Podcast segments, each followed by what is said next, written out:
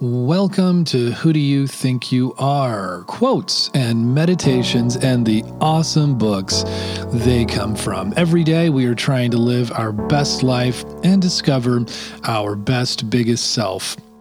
It's the inner work that creates the outer impact.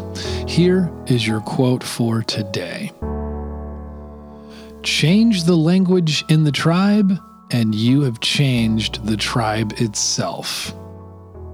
Why do I love this quote? Well, it's similar to changing the story or changing the script you've been following or telling yourself. It applies to groups every bit as much as to individuals.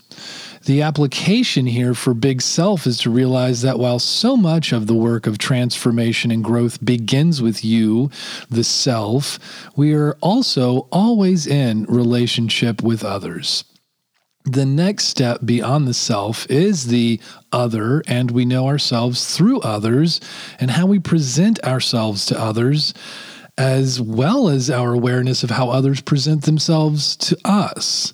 Many of us are in or have been in professional organizations at a variety of degrees of health, and we probably know well the language of those tribes if we think about it. This this comes from the book Tribal Leadership Leveraging Natural Groups to Build a Thriving Organization by Dave Logan, John King, and Halee Fischer-Wright. And it reminds me of Jim Collins's book, uh, Good to Great, in that both are interesting findings from lengthy research studies.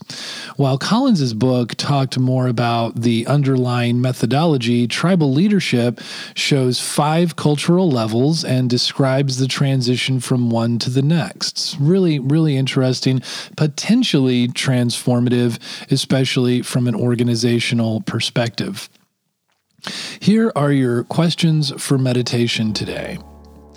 Is it possible that the tribe you're working in aspires to victories that are collective and not merely personal?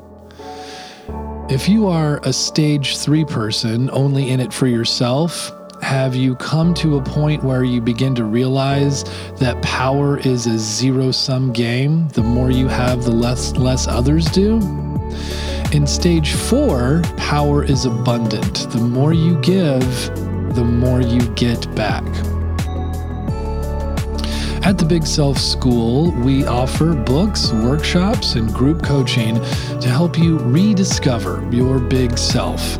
Check out our gratitude challenge going on this month, and we are still letting people jump on in because November is a long month and there is a lot of goodness right there in our free challenge. We would love to see you there at bigselfschool.com backslash gratitude. And thank you for tuning in today.